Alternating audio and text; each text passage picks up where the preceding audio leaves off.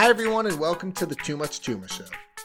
My name is Brennan Tuma, and you can find me on Twitter at Too Much Tuma. Today marks the return of my solo pods, and it's been a while. My idea around this time last year was to have a weekly Sunday night show dedicated to talking about prospects during the season, lasting roughly 15 minutes per episode. Short, sweet, and to the point. Well, once the pandemic took over the world, I ended up doing a few shows on various topics, but ultimately nixed the idea. That is until now. Moving forward, I'm going to try to get these out as often as possible. While today's show is focused on prospects, that won't always be the case. I'm going to mix in some other fantasy baseball topics as well, and hopefully a lot of mailbags. I like mailbag episodes a lot as it's a great way to interact with listeners.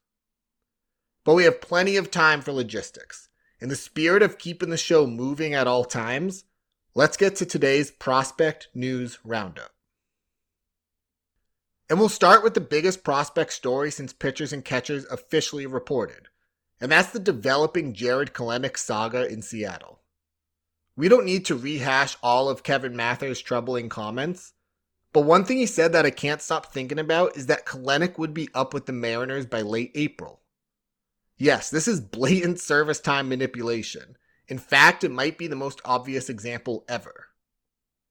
That's because Mather also noted that Kelenic turned down a long term offer from Seattle and will instead be betting on himself, quote unquote. Obviously, the Mariners think he's ready for the bright lights, and it appears as if he's much closer to the majors than I originally anticipated. Quick side note about this without having a minor league season last year, and without scouts and player personnel interacting, the ETAs for several top prospects are a bit all over. We're simply operating with less information than we're used to, which makes it all the more important to pay close attention this spring. So, in summary, with Kelenic, there's a really good chance he's up by late April. This makes him worth drafting and stashing in redraft leagues.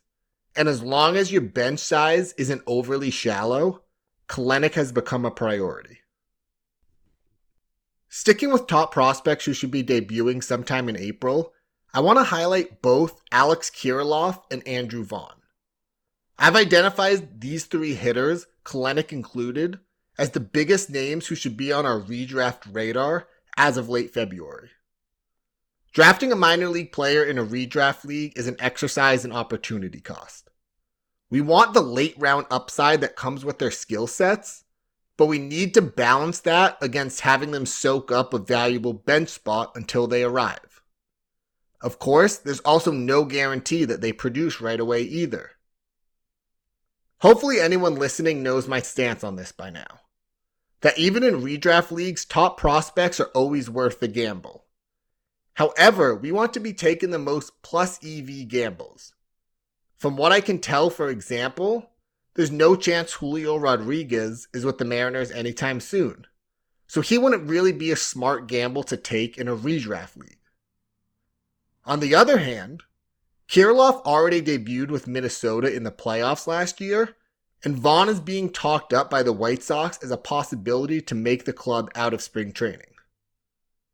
Chicago has signed Luis Robert and Eloy Jimenez to long term extensions before they debuts the past couple of years, and it's possible Vaughn could follow suit, which would make him a lock for opening day. Heightening my enthusiasm for these two is that their clubs have spots ready for them. The Twins chose to non tender Eddie Rosario this offseason, so left field is open for Kirilloff. Meanwhile, the White Sox didn't re sign Edwin Encarnacion, so Vaughn could immediately share first base DH duties with Jose Abreu. We'll learn more about these situations throughout March, but I wanted to identify them as two early targets alongside the Kelenic situation. It shouldn't really be a news story that the best pitching prospect in baseball is impressing his team in camp, but last year's unusual circumstances make this newsworthy. The Padres were competing in 2020, and many of us considered Mackenzie Gore close to the majors. So it was bordering on curious yet alarming that the team never called him up.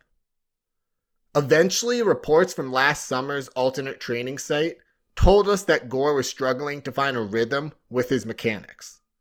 The lanky southpaw has a funky delivery with a high leg kick that he's usually athletic enough to repeat on a consistent basis. However, Padres pitching coach Larry Rothschild notes that the strained stop and start nature of the 2020 season might have led to Gore's issues. Regardless, by all reports, the 22 year old figured things out by the end of the summer. Armed with four plus pitches from the left side, Gore is scheduled to debut at some point this year, and he'll be a must add in redraft leagues whenever that occurs. It takes a special bat for a first baseman to be selected number one overall. And that's exactly what we have with Spencer Torkelson.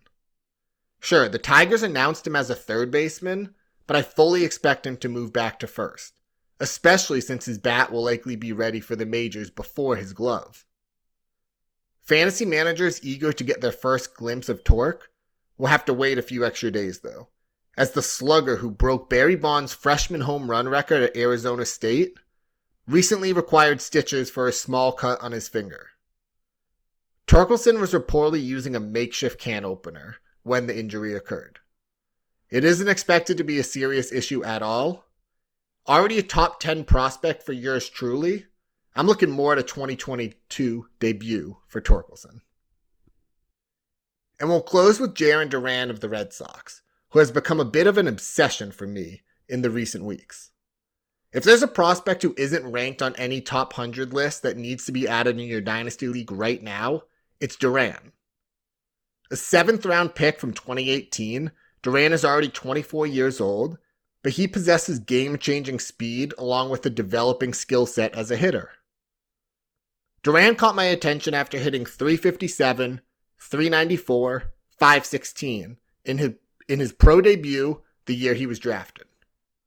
He followed that up with a 303 average and 46 steals in 132 games in 2019, finishing the season in Double A. Recently, manager Alex Cora said that Duran would get a lot of playing time with the big league club during spring training. And this comes on the heels of Duran remaking his swing with hitting guru Doug Latta entering 2020, which led to some power development at the alternate site. For his entire life, Duran's, Duran's swing was designed to take advantage of his speed by creating a flat bat path to induce grounders and line drives.